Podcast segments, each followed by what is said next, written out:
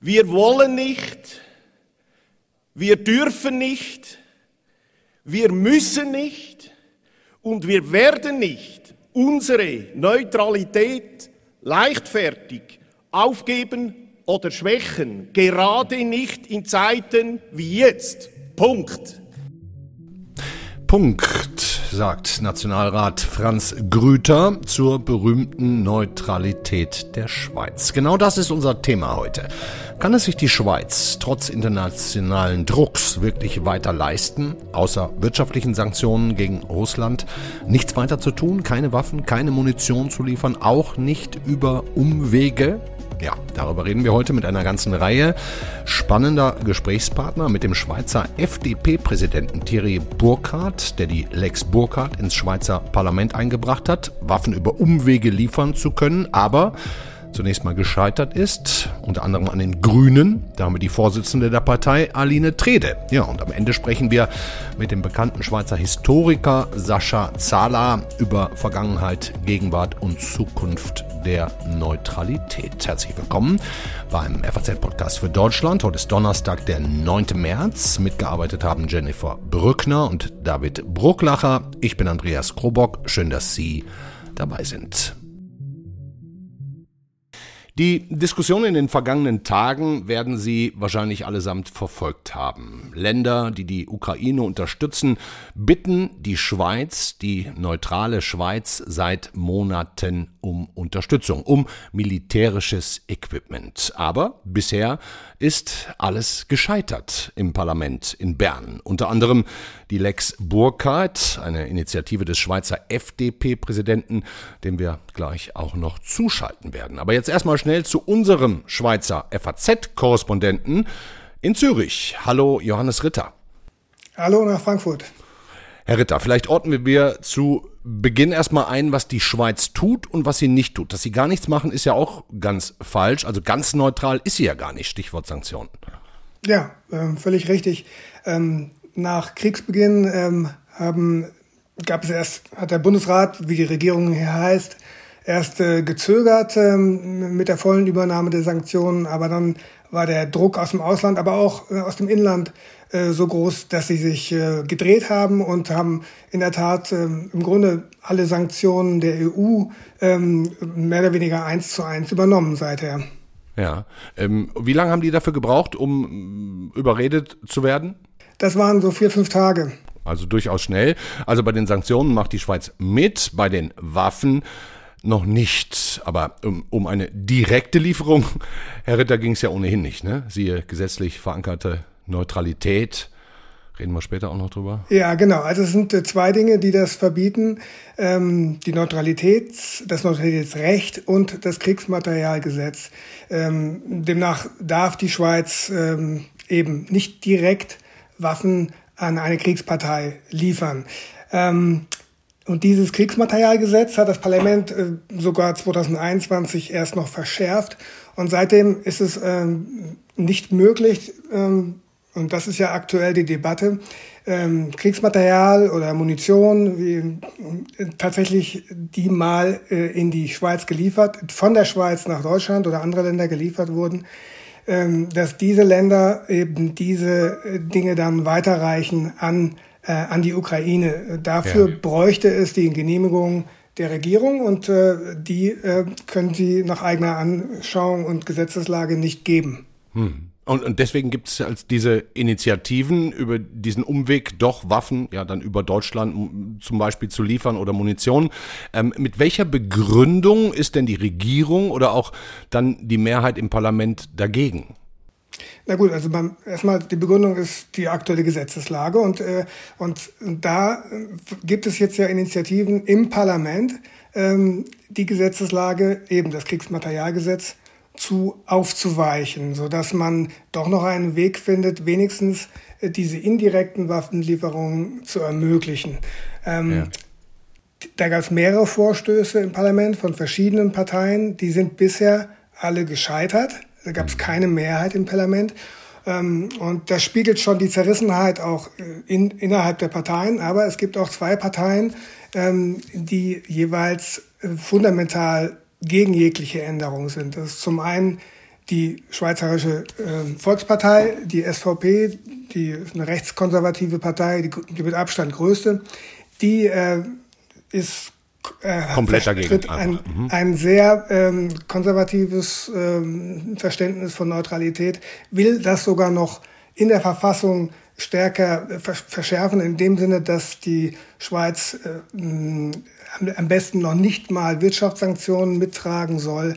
Also da bewegt sich gar nichts. Interessant ist, dass die Grünen auf der anderen Seite ähm, auch gegen eine Aufweichung der Gesetzeslage sind, ähm, obwohl die eigene Basis nach Umfragen ähm, das sehr wohl befürworten würde. Äh, es gibt da ähm, so, dass also eine und auch bei den Linken, die eher dafür sind, also die Sozialdemokraten, gibt es äh, gibt es innerhalb der Partei auch äh, etliche, die, die das auch ablehnen aus unterschiedlichen Gründen. Und insofern ist es äh, bisher eben nicht einfach gewesen oder eben unmöglich gewesen, dafür eine Mehrheit zu bekommen.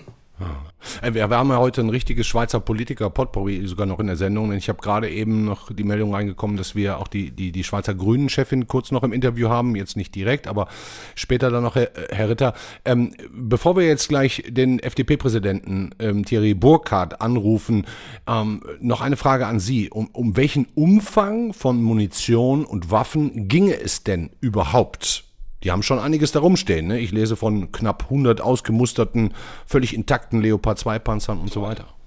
Ja, das sind jetzt zwei verschiedene Paar Schuhe. Also der Streit um die Weitergabe von Waffenlieferungen drehte sich vor allen Dingen, was jetzt Deutschland betrifft, um äh, Munition. Da geht's nur um 12.000 äh, Patronen. Da kann man sagen, das ist eigentlich nicht weiter ähm, äh, kriegsrelevant, äh, aber trotzdem eben mit hoher Symbolkraft. Und die die, die Leoparden, die Sie ansprechen, äh, das sind wirklich 96 Stück, die da in der Ostschweiz in der Lagerhalle ähm, eingemottet sind und äh, die äh, funktionsfähig. funktionsfähig sind. Die muss man natürlich erstmal in, in, in Gang setzen, aber ähm, da ist wurde nichts nichts dran.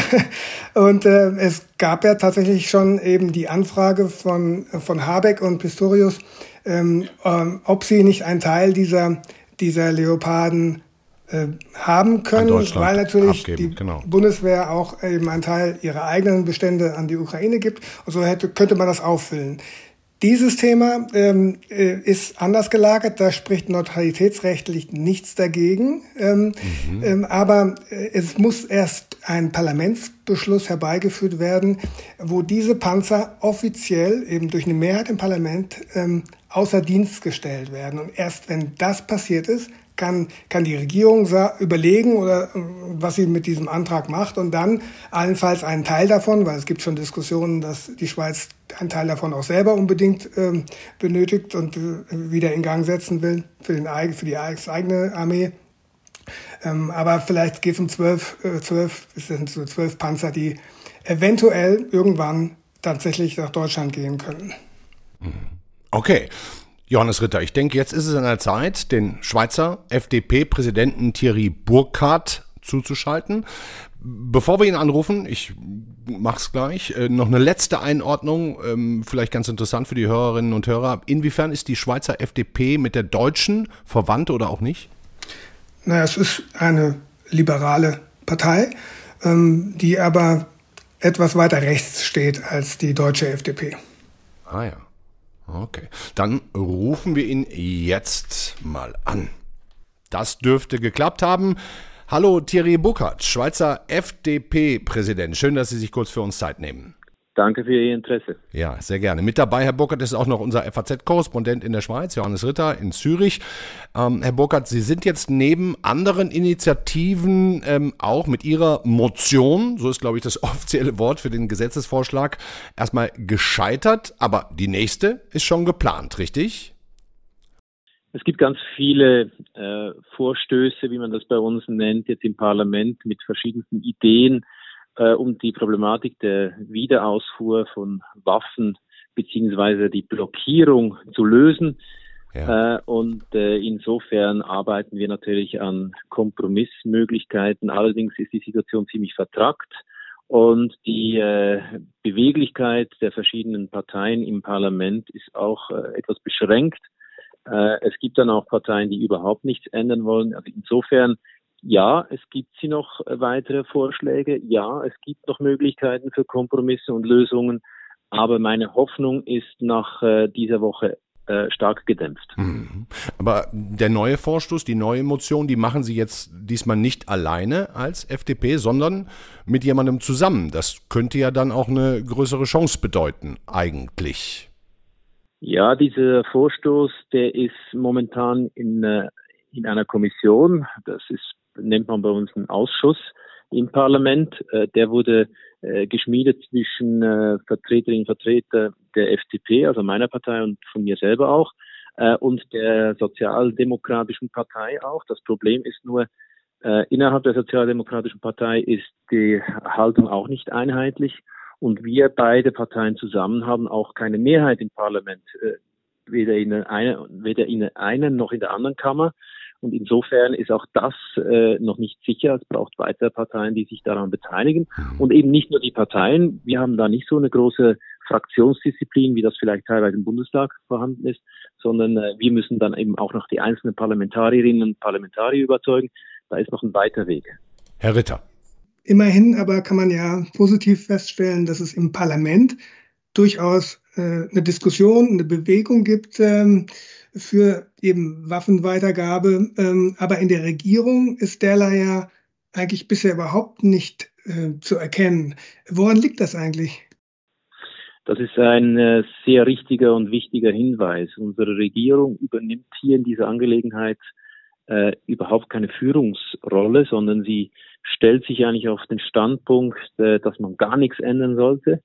Ähm, sie hat zwar bei meinem Vorschlag äh, zugestanden, dass es kein Verstoß gegen das Neutralitätsrecht sei, aber nichtsdestotrotz wolle man jetzt nichts tun in der aktuellen Situation, weil es könnte als ähm, Neutralitätsaufweichung verstanden werden und deshalb stellt sich die Regierung auf diesen äh, sehr äh, zurückhaltenden Standpunkt. Äh, das zuständige Departement, also Ministerium, bei uns nennt man das Departement, wird auch geleitet von einem äh, Bundesrat der SVP, also der Nationalkonservativen Partei, die da gegen jede Änderung ist. Äh, äh, insofern äh, macht das alles äh, nicht wirklich einfacher. Ähm, ich wünschte mir hier etwas mehr Führungsverständnis oder Führungsarbeit der Regierung, denn es ist, ein, äh, wenn man ins Detail geht, eine ziemlich anspruchsvolle Frage und umso wichtiger ist, dass sie geführt wird. Äh, und äh, Ausdruck dessen, dass dieser Prozess nicht wirklich geführt ist, ist äh, der Umstand, dass jetzt ganz viele Vorschläge in den Kommissionen, in den äh, Räten vorhanden sind und eigentlich äh, viele Parlamentarierinnen und Parlamentarier mittlerweile etwas den Überblick verloren haben, wie viele und welche Vorschläge da überhaupt noch vorliegen. Und was, was meinen Sie denn? Welche Folgen hätte das denn auch vielleicht mittel- und langfristig für den Ruf der Schweiz, wenn wirklich ähm, weder eben über das Parlament noch, wie Sie ja selber sagen, schon gar nicht über die Regierung tatsächlich hier ähm, äh, Bewegung äh, ins Spiel kommt und man ähm, auf das Unverständnis im Ausland vor allen Dingen ja dann überhaupt nicht einginge in der Zukunft. Das äh, äh ist ein großes Problem. Ich habe das auch äh, meines, äh, von meiner Seite her schon früh adressiert und deshalb meinen Vorstoß bereits im letzten Mai bzw. Juni eingereicht, weil ich der Auffassung bin, die Neutralität wird, ist, ist, ist nur dann wirkungsvoll für unser Land, wenn sie vom Ausland auch verstanden wird, insbesondere von unseren westlichen Wertepartnern. Und das wird sie dann nicht mehr, wenn man äh, zwar sieht, wir sind neutral und können nicht direkt Waffen liefern, ich glaube, das respektiert man, aber wenn wir noch äh, Waffen, Weitergaben von äh, Schweizer Waffen, die vor Jahren einmal für den eigenen Bestand für andere Länder gekauft wurden, dass, wenn wir das blockieren, dass das weitergegeben werden kann, dann wird das nicht mehr verstanden. Und dann glaube ich eben, dass man äh, auf längere Frist der Neutralität beziehungsweise der Akzeptanz unserer schweizerischen Neutralität eher Schaden zufügt. Äh, und äh, wir stehen natürlich im Verdacht, dass wir äh, uns nicht beteiligen an den Bemühungen der westlichen Welt für äh, den Schutz und für den Kampf für unsere Werte wie Freiheit, Demokratie, Menschenrechte. Ähm, auch wenn wir natürlich auf anderer Ebene sehr viel tun, aber dieses Image könnte äh, so äh, quasi entstehen und das würde unserem Land natürlich einen Schaden zufügen, der weit, äh, weit darüber hinausgeht, als das, über was wir jetzt eben diskutieren. Hm, guter Stichpunkt, Herr Burkhardt. Die halbe Welt, sagen Sie, in der Tat schaut gerade auf die Schweiz. Und so wie ich meine persönlichen Schweizer Freunde und auch Kollegen kenne, sind die allesamt durchaus besorgt um den guten Ruf im Ausland. Jetzt gibt es ja immer mal ein paar böse Zungen, die behaupten, die Schweiz mache es sich mit ihrer Neutralität ja auf günstige Art bequem, denn die Schweiz liegt ja geografisch inmitten von NATO-Staaten. Ähm, ist das zu einfach böswillig gesagt und gedacht oder ist da auch was dran? Äh, zumindest äh, möchte ich betonen, dass jetzt wirklich ernsthafte Bemühungen ja vorhanden sind von doch einigen Politikerinnen und Politikern in unserem Absolut, Land, äh, ja, um, um, um diese Situation auch äh, zu verbessern und zu klären. Denn meine Überzeugung ist in der Tat, ich meine, Neutralität hat eine andere Rolle, wenn, äh, wenn beispielsweise Deutschland gegen Frankreich Krieg führen würde, wie das früher war und als in der Zeit, als die Neutralität eben entstanden ist, als wenn es ein Land oder Systemkriege sind, auch von totalitären Staaten gegenüber äh, westlichen Demokratien. Und insofern kann ich natürlich äh, diese negative Sicht auf unser Land durchaus nachvollziehen. Ich möchte halt aber trotzdem natürlich als Vertreter unseres Landes auch betonen, ähm, dass wir uns, dass wir nicht gar nichts tun, dass wir uns äh, gerade im Bereich der guten Dienste, gerade im Bereich der humanitären Hilfe, äh, auch finanzielle Hilfe natürlich äh, sehr bemühen, ich bin überzeugt, wir werden da auch in Zukunft noch mehr tun, auch jetzt im Zusammenhang mit der Ukraine. Also insofern heißt es nicht, dass wir nichts tun. Aber wie gesagt, ich äh, meine, dass wir ähm, tatsächlich äh, unserem Land keinen Dienst erweisen mit dieser aktuellen Haltung. Und ich glaube auch nicht äh, der, äh, der Partnerschaft innerhalb des, des Westens für die Verteidigung unserer Werte. Äh, nicht jetzt und nicht in Zukunft. Und diese Rolle müssen wir klären. Herr Burkhardt, haben Sie ganz herzlichen Dank. Vielleicht eine letzte Detailfrage noch, weil Sie gesagt haben, ähm, dass der neue Vorschlag, der eingereicht wird, ist gerade in einer Kommission. Haben Sie in etwa einen Zeithorizont für uns, wann da als nächstes wieder was passieren wird, wo wir dann auch hier aus Deutschland natürlich drauf schauen werden? Äh, Gesetzesänderungen sind in der Schweiz langwierig und kompliziert. Äh, und äh, insofern ist es ganz schwierig äh, vorauszusehen, dass wenn es überhaupt einen Erfolg geben könnte, wann der eintreten würde. Äh, nichtsdestotrotz, jetzt geht es in die Sicherheitspolitische Kommission des Ständerates. Das ist wie bei uns, äh, wir haben ja wie ein amerikanisches System, das ist wie der Senat. Mhm. Dort bin ich auch Mitglied, auch in der entsprechenden Kommission. Äh, das wird in den nächsten Wochen geschehen und dann sehen wir, ob dieser Kompromissvorschlag überhaupt noch eine Überlebensfähigkeit hat oder ob bereits äh, dort Endstation sein wird. Also es bleibt spannend, es bleibt mit viel Engagement verbunden und ich hoffe, äh, dass man die Bemühungen von uns sieht. Wir wollen Teil äh, der, von Europa sein, wir wollen Teil der Wertegemeinschaft sein und äh, wir bemühen uns, äh, dass wir trotz Neutralität, zu der wir auch stehen, äh, trotzdem äh, verlässliche Partner sein können in Zukunft. Ich glaube, klarer als Sie das jetzt heute bei uns in der Sendung gemacht haben, Herr Burkhardt, kann man das nicht. Vielen Dank an den Schweizer FDP-Präsidenten Thierry Burkhardt. Ich danke Ihnen fürs Interesse. Beste Grüße äh, an alle unsere Freunde in Deutschland. Dankeschön. Danke, Herr Burkhardt. Tschüss, danke, wiederhören. Johannes Ritter, Sie sind noch gerade da. Vielen Dank. Gerne. Besten Grüße nach Zürich. Schon nicht uninteressant, was Burkhardt erzählt. Ja. Danke Ihnen sehr. Wir werden Sie mit Sicherheit in den nächsten Wochen noch häufig lesen. Danke sehr. Auch von hier beste Grüße nach Frankfurt.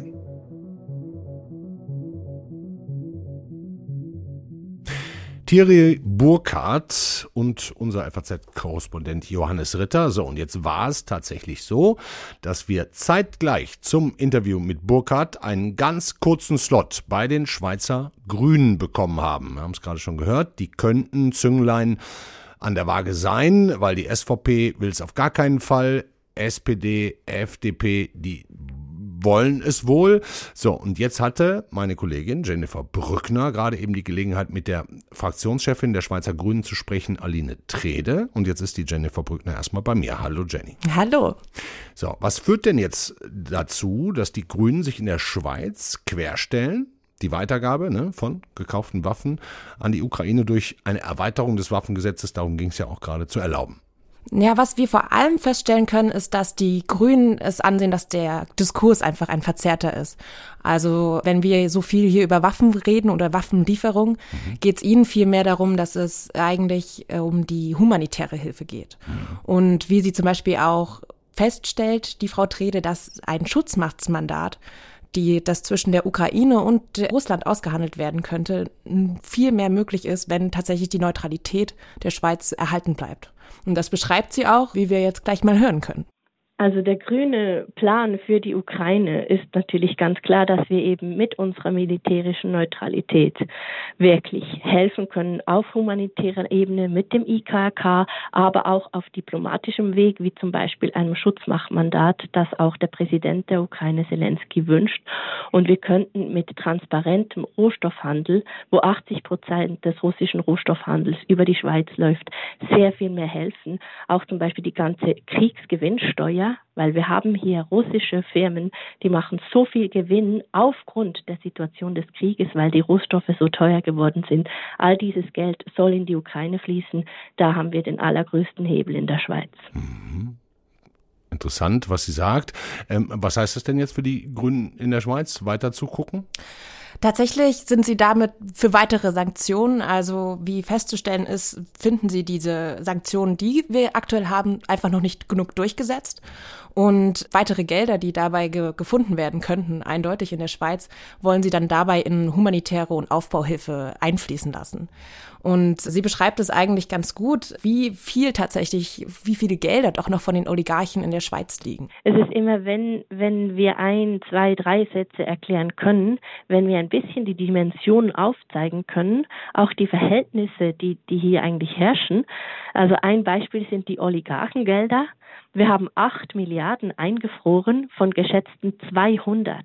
Also es geht um 200 Milliarden Oligarchengelder und acht davon sind eingefroren. Das sind Dimensionen, wo ich mir einfach wünschen würde, dass äh, Deutschland eher mal sagt, helft hier jetzt mal wirklich mit, die Sanktionen durchzusetzen, helft mit, dass wir nicht, nicht Russlands Krieg mitfinanzieren. Und wenn ich dann das wie erklären kann, dann ist auf der anderen Seite sehr oft sehr viel Verständnis vorhanden und dann ist auch wie klar, warum wir so handeln und uns auch als äh, Grüne ganz klar so positioniert haben. Also da beziehen die sich doch ganz klar auf die Sanktionen und wollen da tiefer und härter eintauchen. Trotzdem Ne? Der Vorwurf aus Deutschland, vor allem auch der deutschen Grünen, der, der, der bleibt ja bestehen. Habeck hat vorgeworfen, mitverantwortlich für die Opfer zu sein, also ziemlich harter Tobak. Wie reagieren denn die Schweizer Grünen darauf? Tatsächlich anders als erwartet. Also erwartungsgemäß würde jetzt tatsächlich eher diese Neutralität hochgehalten werden.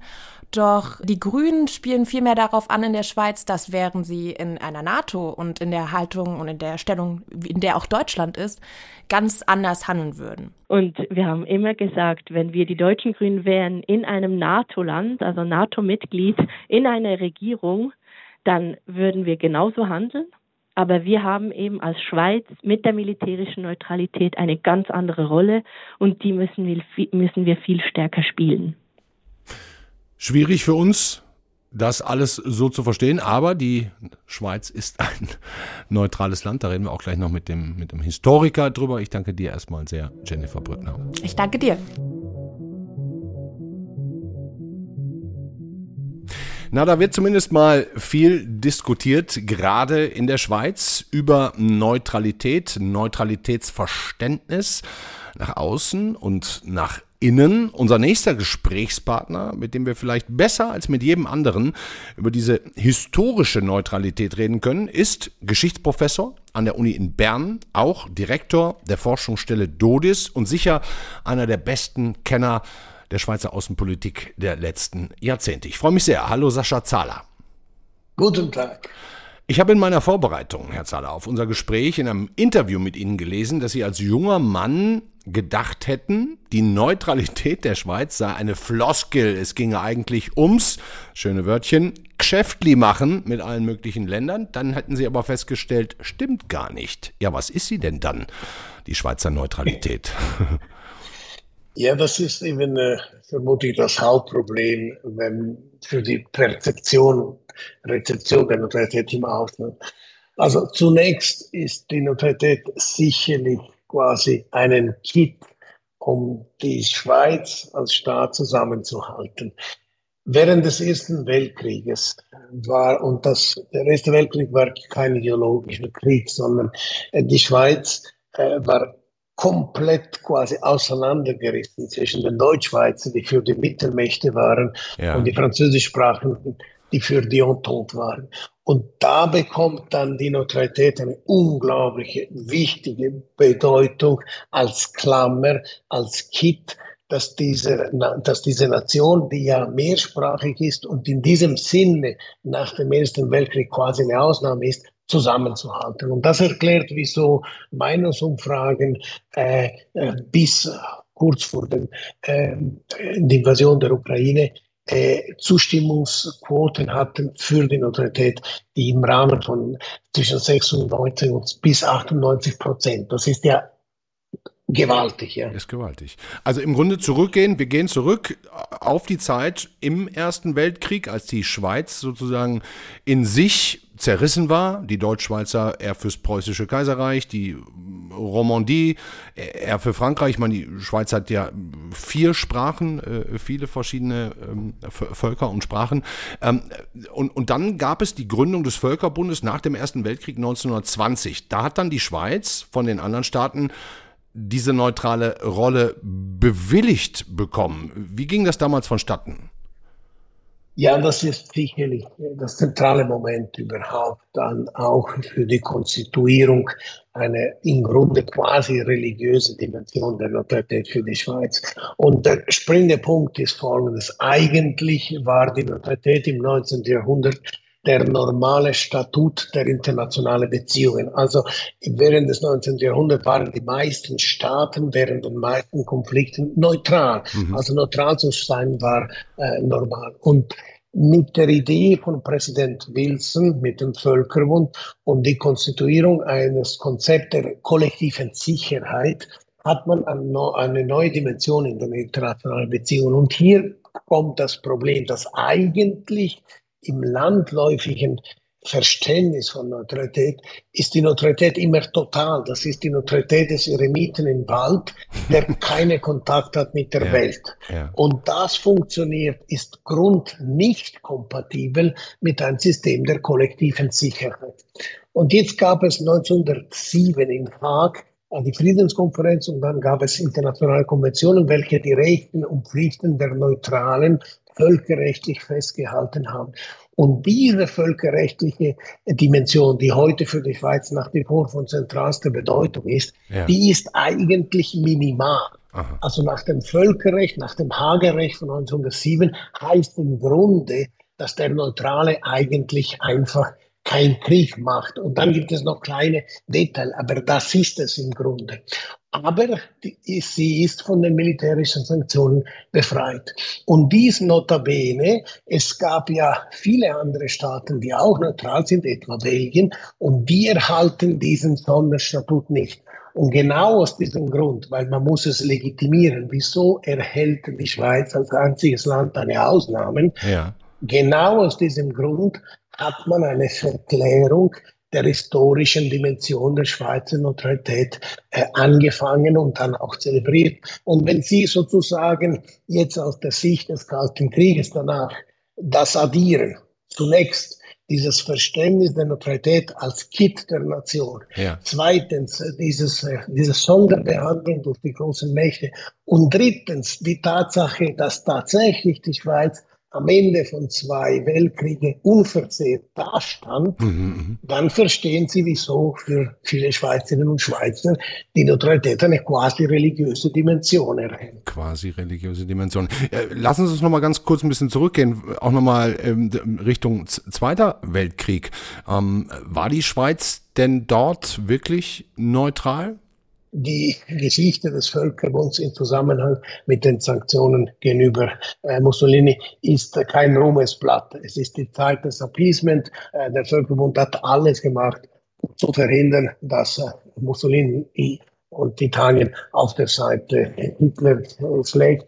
Und in diesem sehr, sehr fluiden äh, Bereich haben dann die Mächte, also Großbritannien und Frankreich, es ermöglicht, dass die Schweiz aus wirtschaftlichen Interessen äh, die Sanktionen fallen äh, ließ. Und äh, das eröffnet eine lange Periode. Die, die, Periode dauert bis zum Ende des Kalten Krieges, also bis zum Fall der Berliner Mauer, in welcher die Schweiz keine wirtschaftlichen Sanktionen verfolgt. Die Schweiz ist auch nicht Mitglied der UNO. Und quasi die Zeitenwende, wenn es eine gab, die ist in meinen Augen 1990. 1990 hat der Bundesrat auch unter dem Eindruck der neuen Weltordnung nach dem Fall der Berliner Mauer äh, beschlossen, die Sanktionen gegen Saddam Hussein wegen der Invasion von Kuwait äh, anzuwenden. Und das ist eine Neuigkeit, und interessanterweise hat die Schweiz seitdem eigentlich alle Sanktionen gefolgt der internationalen Gemeinschaft, selbst wenn die Schweiz noch nicht Mitglied der UNO war. Die Schweiz ist Mitglied der UNO erst seit 2002. Und interessanterweise wurde dies in der Schweiz auch nicht so rezipiert. Also viele Leute haben dann letztes Jahr beim Kriegsausbruch den Eindruck gehabt, das sei erst das erste Mal, dass die Schweiz überhaupt Sanktionen äh, übernehmen. Das ist nicht wahr. Seit 30 Jahren verfolgt die Schweiz eine kohärente äh, Politik von Sanktionen, die kompatibel ist äh, mit jenen der, der Weltgemeinschaft. Hm. Letzte Frage, ähm, Herr Zahler. Wie geht die Schweiz denn jetzt gerade aus Ihrer Sicht um mit dem Druck ja durchaus vieler internationaler Staaten, also zumindest denen auf Seiten der Ukraine, findet gerade eben eine Diskussion statt um eine vielleicht Neuausrichtung, Neubenennung dieser Neutralität und, und wird die auch weiter so bleiben, die nächsten 100 Jahre nach jetzt inzwischen etwa 100 Jahren? Ja, die Frage ist immer, welche Neutralität? Also wenn wir immer wieder in, in, mit einer Kerndefinition der Neutralität operieren, also jene des Hagerrechts von 1907, heißt es, neutral zu sein, nichts anderes eigentlich als keinen Krieg zu führen. Und das hat die Schweiz tatsächlich nicht gemacht. Und das ist vielleicht das, was man im Ausland nicht wirklich versteht, ist, dass für Schweizerinnen und Schweizer hat die Neutralität auch diese sympathische, im Grunde pazifistische Dimension. Hm. Also kein Krieg zu führen ist ja eine moralisch integre Position und äh, äh, in, der, in, in, einer unmittelbaren Perfektion. Und das wird natürlich im, im Ausland nicht gesehen, weil in einer Situation, wie, wie sie jetzt vorherrscht, ganz klar ist, dass eine neutrale Haltung im absoluten Sinne, jetzt nicht im im, im, im Kern, in der Kerndefinition des Völkerrechts immer hinausläuft, dass man indirekt die russische Position unterstützt. Mhm, absolut. Das ist das Problem. Ja, das ist das Problem.